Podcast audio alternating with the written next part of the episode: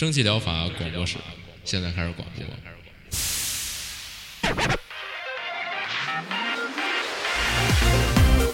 百无一漏萃取最新精品游戏，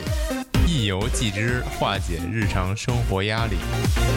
聊尖儿的，聊缺的，就聊你们等着听的。蒸汽疗法让游戏成为您生活的良方。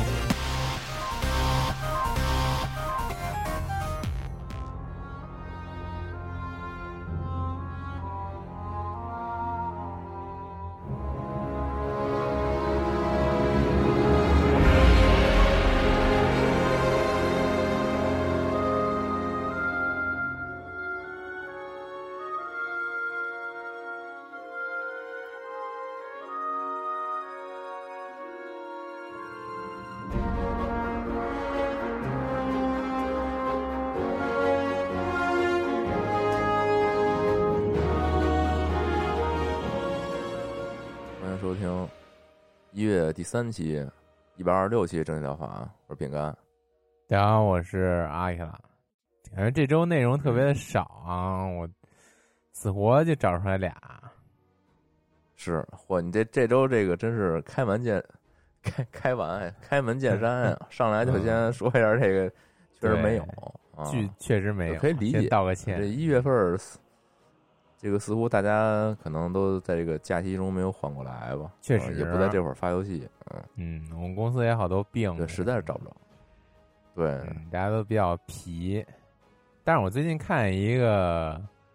嗯，看一个国人做的游戏还挺怪的，叫那个《昭和美国物语》，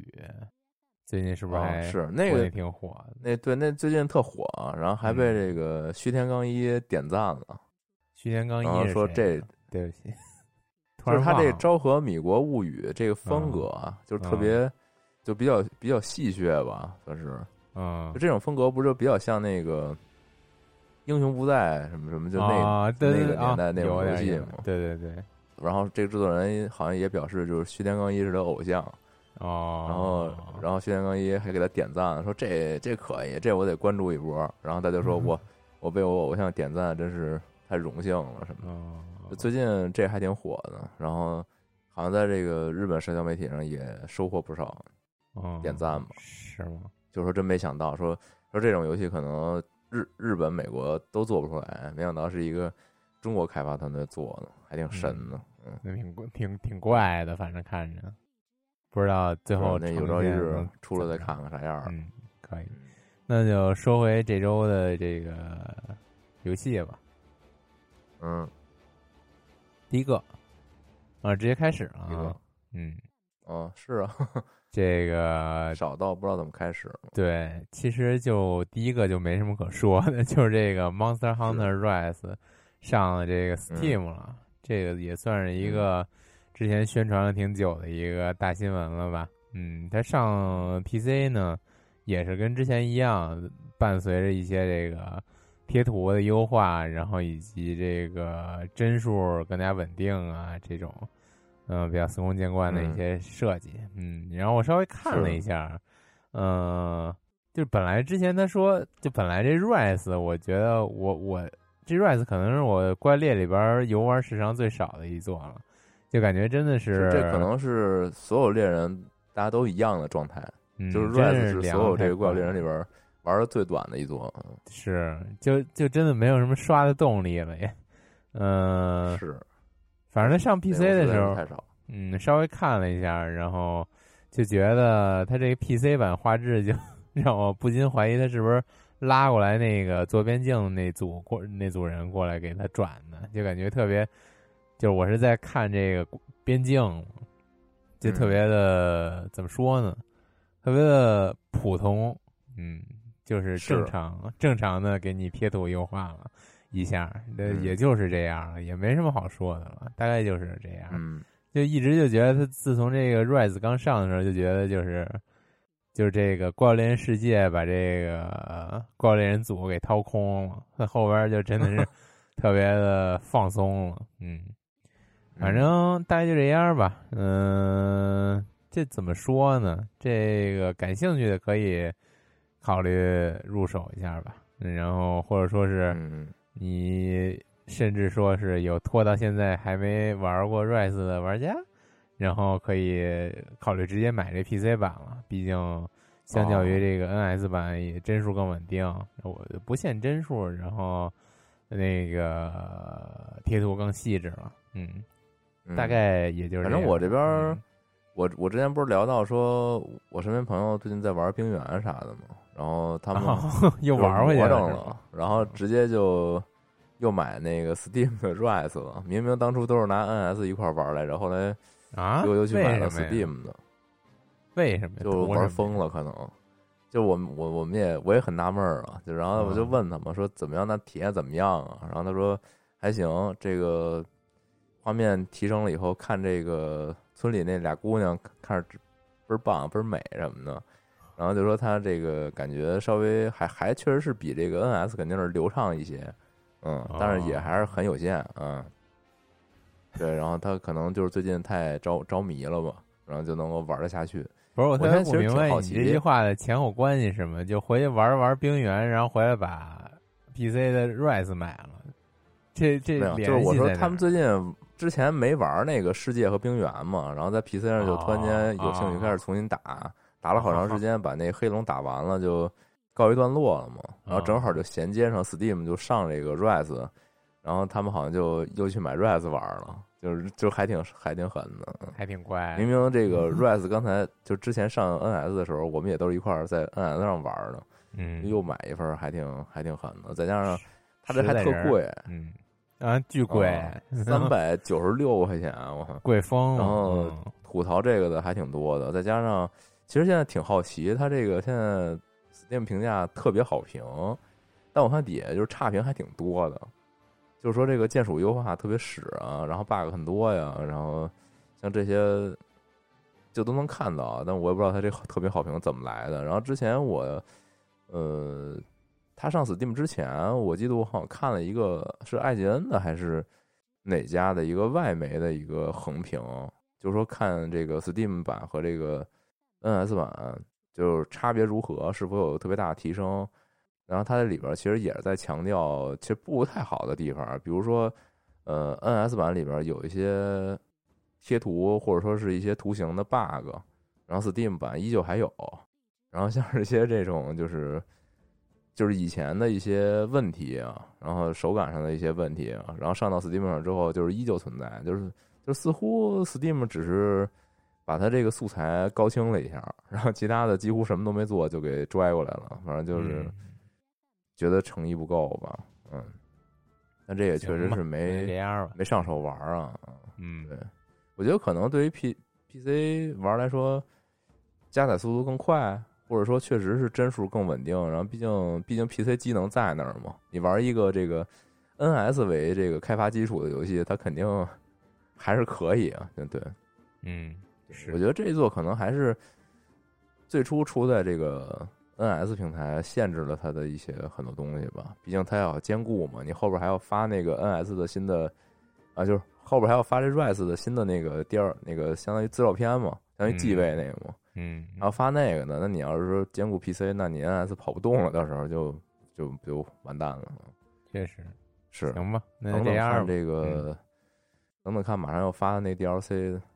咋样吧？嗯，说不定回去再打打 NS 的。其实也没什么特别好说的，那就下一个吧。嗯，下一个也说实话也没什么特别好说，就是一个 VR 游戏。嗯，许久许久不提的 VR 游戏，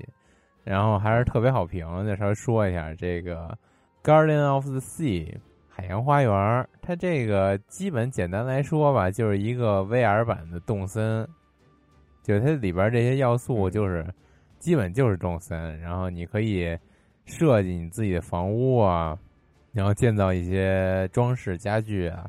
然后种种植你的小花园，种植一些作物，然后钓鱼、抓虫子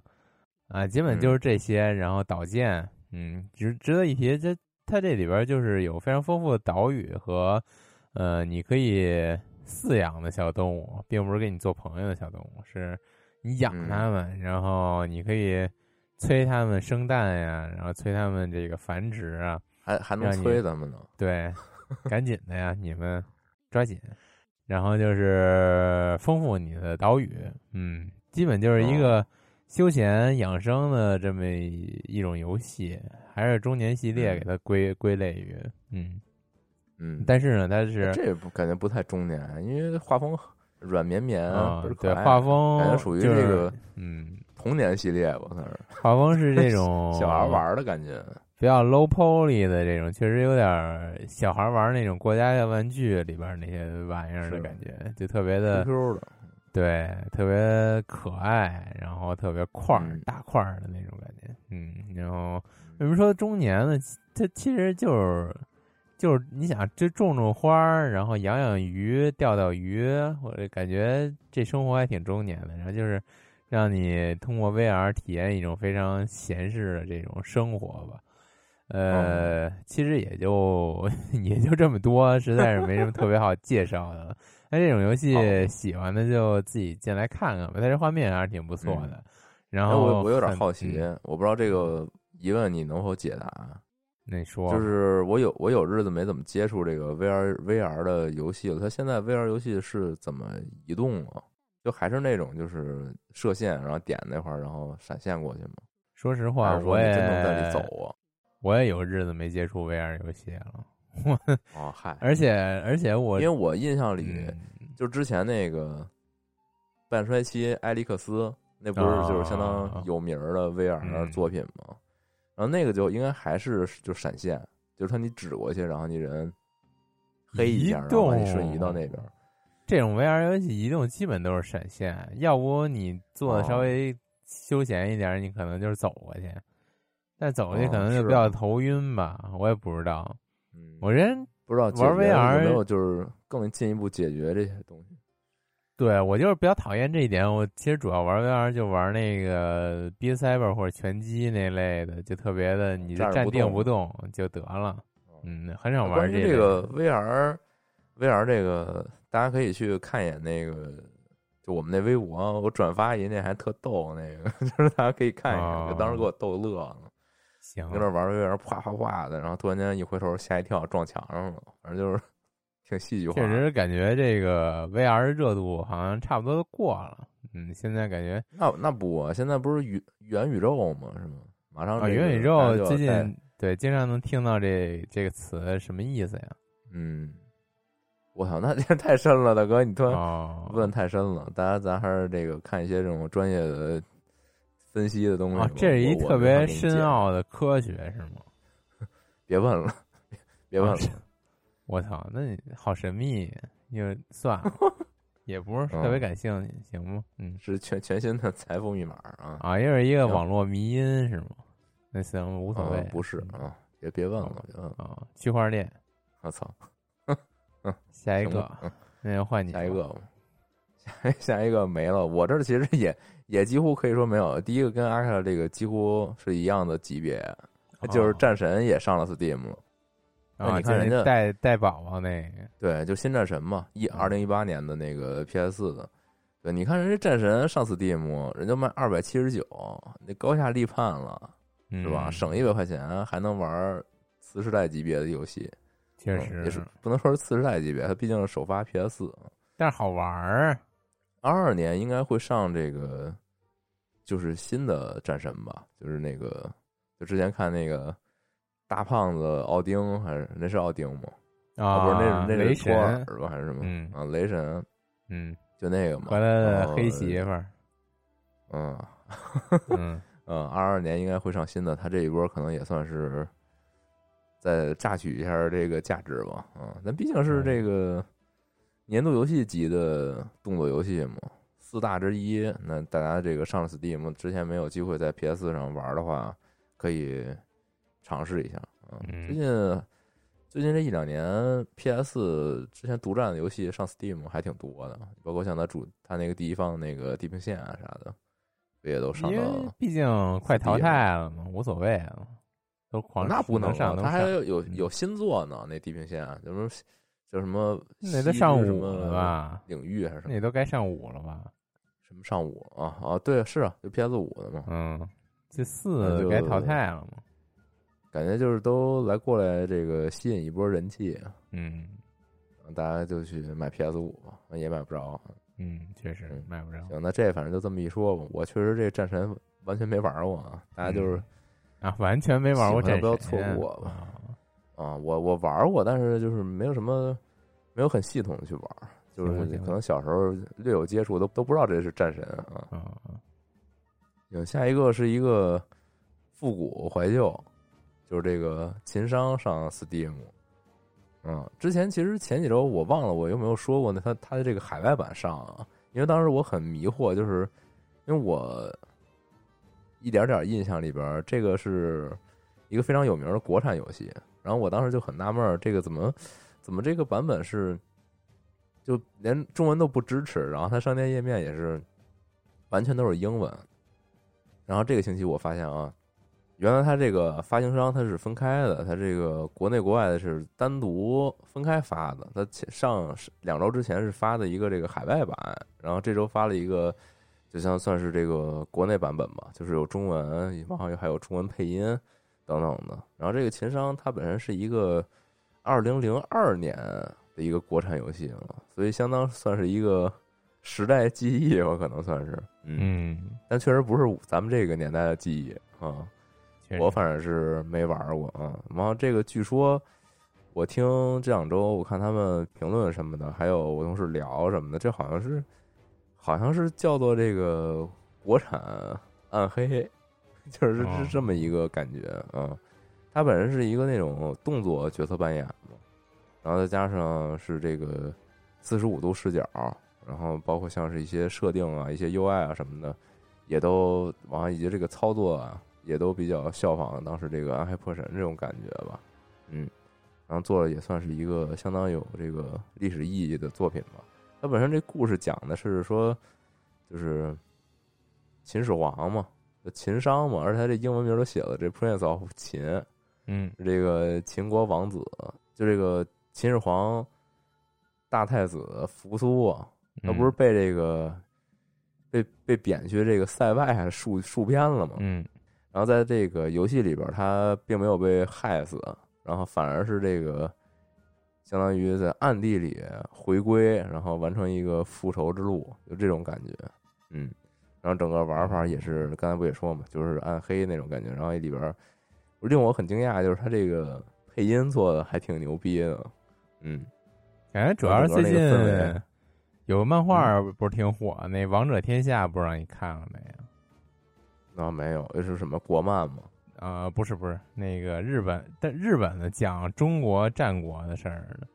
感觉也差不多，哦，也是这时代。嗯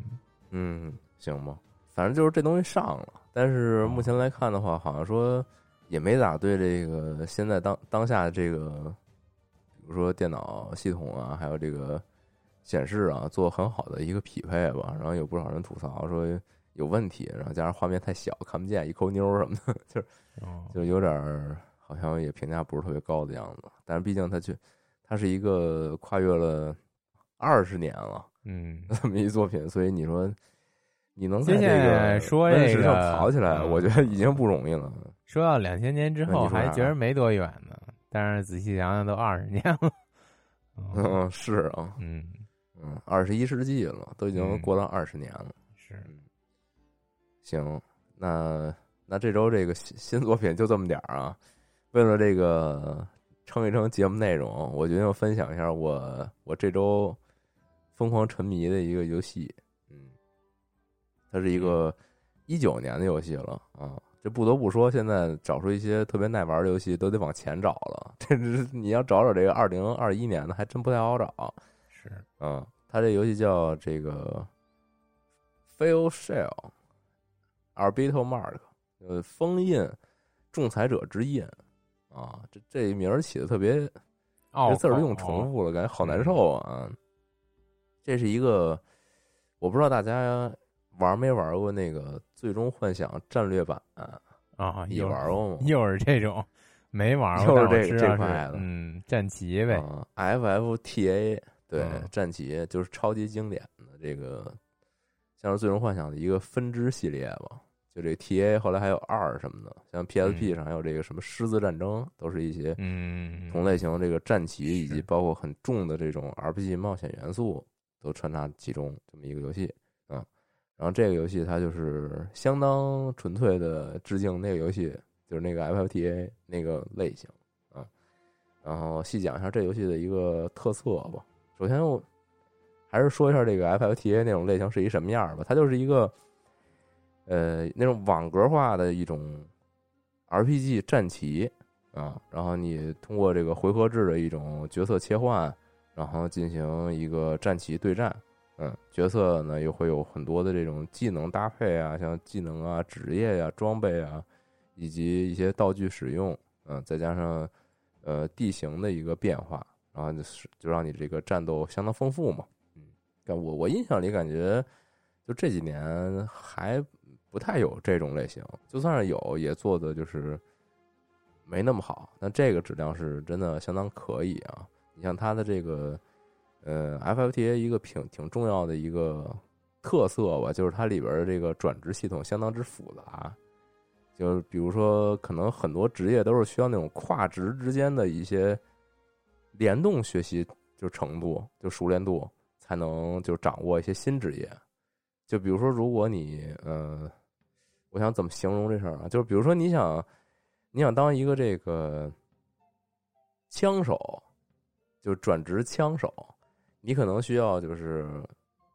就是盗贼职业，然后游侠职业，就多种职业都有达到一定的熟练度，你才能转职一些那种高阶职业。对，然后这些职业呢，又可能是一些顺承，就是继承关系，也可能是这种完全大大范围的跨度。就是你可能比如说，呃，比如说游侠，就是就是就是猎人嘛，就射箭的，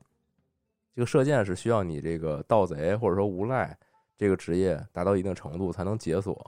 然后你后边可能又需要这两个职业就都达到一个程度才能解锁新的东西，就这种感觉，就是混搭而来的，就是你，所以你就导致你需要不断的变化你这个阵容搭配，它没有一个这种一劳永逸的一个解决办法，嗯，也让这这个游戏变得很丰富嘛。然后它这里边，呃，基础职业就有二十五种，这还不算是有很多这种像是剧情中角色的一些特种职业，然后还有一些。呃，稀有的那种就是限限量的那种职业，你可能拿到那种特殊的转职道具才能转转。比如说它里边有一个狼人，就是你需要拿到一什么月亮徽章，然后他就他能变狼人了，就还挺狠的。嗯，然后这是它这么一个大概玩法的一个特点吧。这种特点就是纯纯的致敬，就是几乎没有一个，它这里边几乎没有就是新的东西。就它这个玩法，你可以说就是纯粹的那个，就是还又又老老说，就说多了有点重复。就是这个《最终幻想》战略版，它那当时的那那种设计吧，就是几乎是完全一样。嗯，你要说是真有什么特别之处，那就是可能它里边的在这个大地图上的一些这个交互，比如说你有一个这个，就是你部队闲置人员可以去做一些其他的那种等时间的任务啊什么的，有有些这种玩法，就是导致你。呃，也不能导致吧，就是能促进你的这个队伍共同成长。就是你主人公团队如果一直练的话，等级不就会越来越高吗？嗯，如果你不出战，那些人可能就很难有机会再上场了。那给他们一些这种就是支线任务，让他们自己自行前往，让他们就能保持一个至少等级跟你主人公团队不会落开太多吧。嗯，虽然说也虽然说也赶不上，但但是也还好吧。嗯，算是一个。举贤救国了，嗯，然后他再说一点他这个开篇的一个故事吧。我觉得他这个他这个现在目前特别好评，其实很大程度也是因为他这个故事，因为因为玩法比较老套嘛，就算再经典，他也不至于说有那种特别大批量的人大批好评，呃，特别 好评，大批好评，好评太逗，给你打大给你大批好评，嗯，然后就说这故事吧。这故事它本身虽然很王道啊，但是它这个整个描写的这个细节又非常的，就是很自然。就它本身应该是一个这种美式的游戏制作思路，然后但是它套以这种日式的这种故事呢，它就不像日式游戏那么比较比较这个怎么样板戏，对，它在样板上的戏的基础上呢，它又没有那么严，没有那么拘束，嗯，就是日式那种感觉就都绷着呢。就是我我扮演我这么一个这种这样性格的角色，我就一定要特别稳定的保持这个角色的特色。那这游戏就不是，这游戏它就是就是很鲜活，就是每个角色都有笑的时候，有哭的时候，也有认真严肃或者说是癫狂的一面，就是这种感觉。大家都是比较鲜活的人啊，这是他的一个叙事特色吧。然后他这个故事呢，整体大概讲一下，就是说，呃，一开始的一个大背景呢，其实就是这个屠龙之人终成龙，就当年这个世界处于混沌之中啊。有这么六个，就是拥有特异功能的这个厉害的人儿，然后讨伐了当时的一个这个大大魔王吧，可能算是。然后于是呢，这六个人就组成了一个新兴组织，然后由这个组织呢去管理，呃，人类这种人类联联盟的一个秩序吧。对，然后这个组织好像我印象里没错，它好像叫议会吧，反正就是这种很传统的概念嘛。嗯，六人议会啊。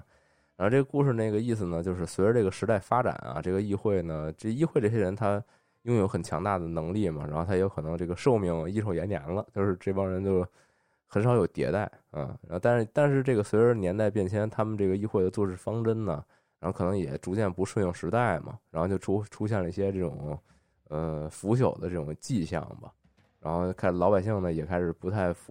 不太接受这个这种议会的这种模式啊，然后。这个民间也会出现一些这种反对声音的这种团体啊，然后主人公作为一个这个议会的一个这种仲裁官呢，他就相当于是一个这种，呃，比这个当地的像是，就当地的这种治安官可能等级更高一点的那种，可能联邦探员，可能像是那种感觉，就是他权限很高，然后是一个那种跨越整个大陆都有很很高的这种执法权限，或者说是这种接受一些这种相当。相当这个重要的任务的这种探员，就主人公类似于一个这种角色吧。然后整体的这个故事，它是架在一个这种就是中世纪魔法风格嘛。然后，但是刚探员有点误导啊，也感觉可能有点现代了。反正就是这么一个前提吧。然后斧头还行，治安官啊，四大名捕啊，就是这块啊。在这么一个前提之下呢，呃，然后主人公他目睹了一场这个谋杀案。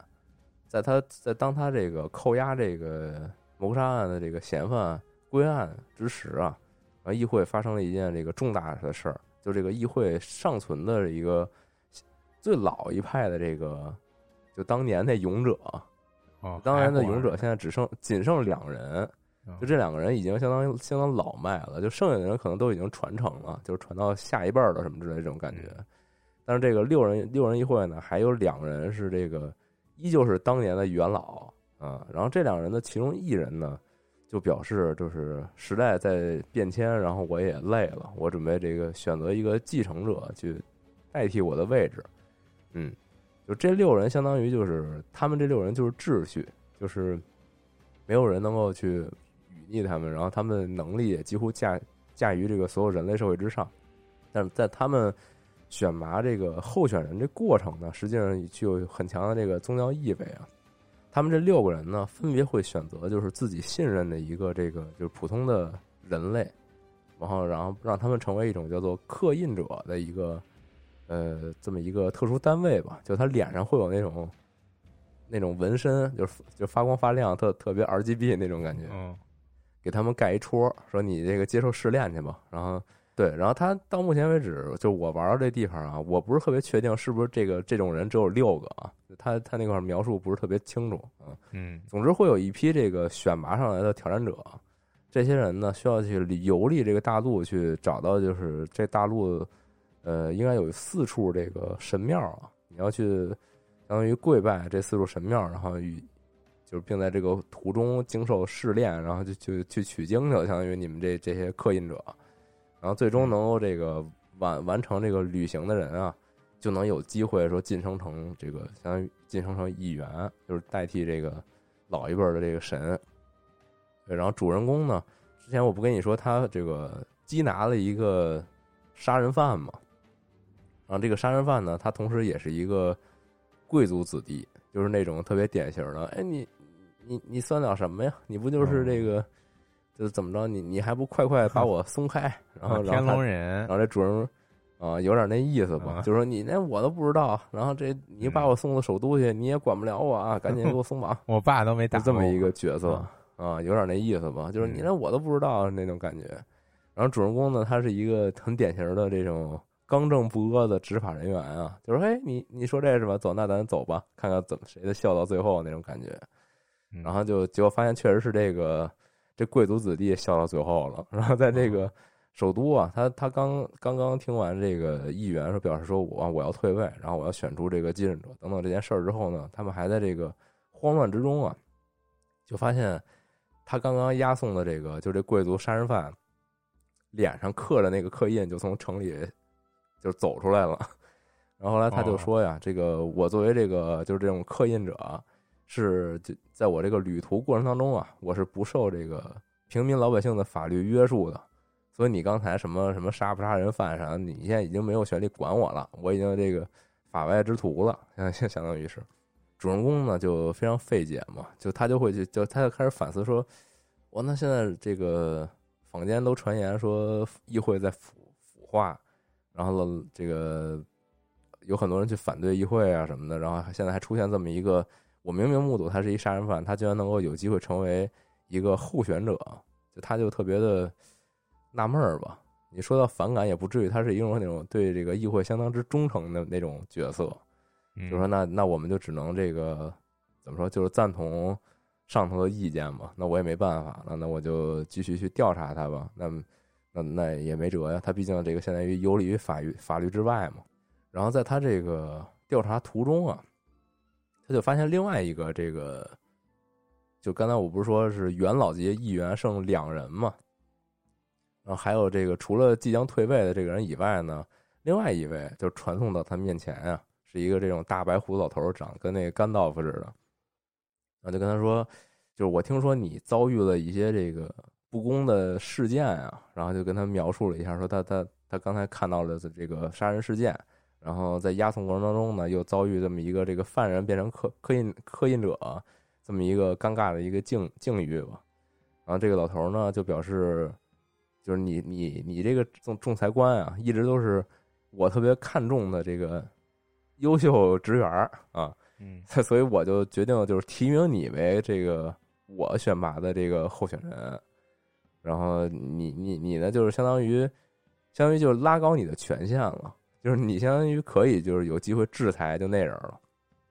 对，然后他就在这么一个过程当中呢，这个主人公就赋予了两层的意义，一层是他作为一个这个仲裁仲裁官吧。他要行侠仗义，呃，也不是行侠仗义，不对啊，就是他要行使正义，嗯，嗯他要这个完成自己的职责嘛。然后另外，他作为这个，好像他那好像不叫刻印者，但我忘了他叫什么了。那那还挺拗口的一名儿。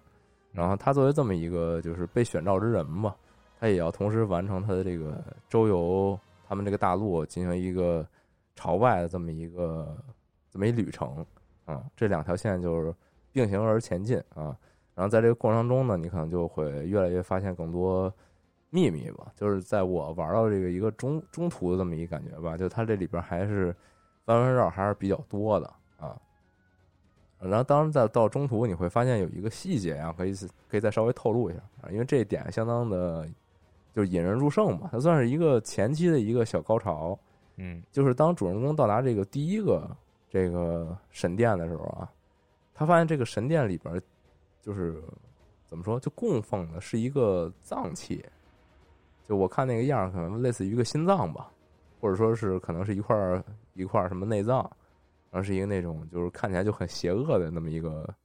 那么一个脏器，就是又又紫又黑，然后蠕动着，然后散发着那种黑红的光线。嗯对，就是对一块儿这个大烤腰子，嗯然后在那个祭坛上跟那儿蹦蹦跳啊，嗯然后四周还有那种就是相当，就看起来就不是很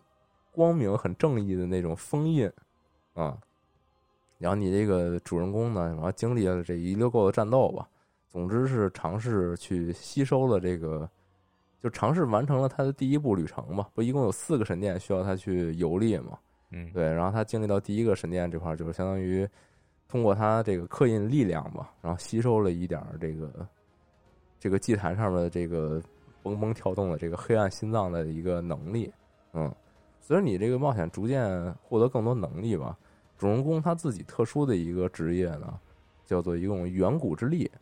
这个远古之力呢，在技能上你能明显看出它有两方面的这么一个趋向，一个是你可以使用这种神圣系的能力，另外一个就是你可以使用就是伤及自身生命，使用这种黑暗向的力量。哎，所以这些东西全全都串在一起，就是大家大概就能想象它是一个什么样的一故事吧。嗯，还是比较吸引人吧。啊，当然包括像是他这个女二，在他第一次发现这个遗迹的时候呢。也不慎触碰这个黑暗之物，然后变身成为一种魔人状态，然后他他，总之就是他每个人都有一定的这个非常吸引人的剧情展开，嗯，然后并且他每个人他又不是那种，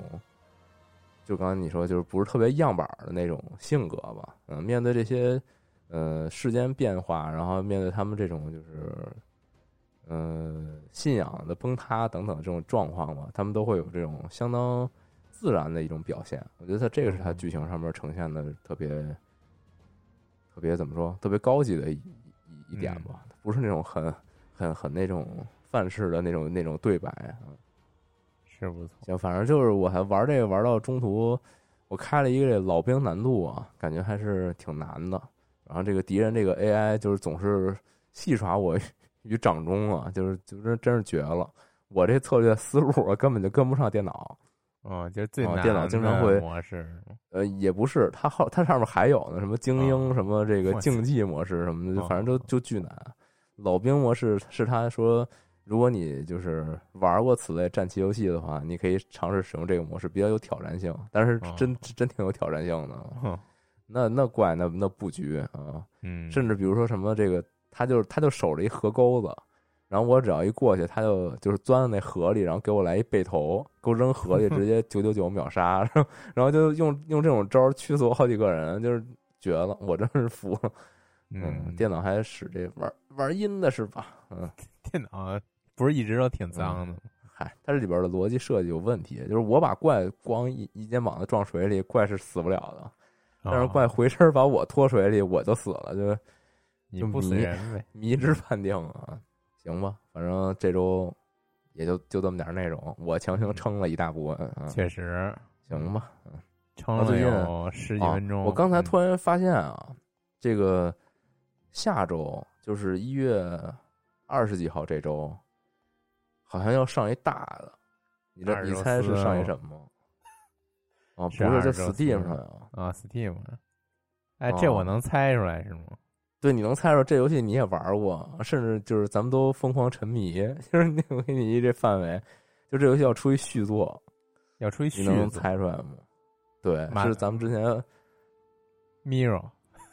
哎，还真是！我操，你怎么猜出来？我真真是啊！对，有一。对，我也才刚，我也才刚发现哦，我叫 Mirror 二 Project X 啊，我随便随便随便瞎猜了一号发售，那完了，看来我这个 Steam 给我印象最深的是，竟然是这个游戏，太太没脸见人了，我操！人生度游戏哦，确实，嗯，反正反正绝了，大家下周关关注一下吧啊，行。我操！竟然这么精了，你就能猜出来？嗯，行，哎，行行，别演了，别演了，这都安排好呢。嗯，好，大家拜拜，大家拜拜哦。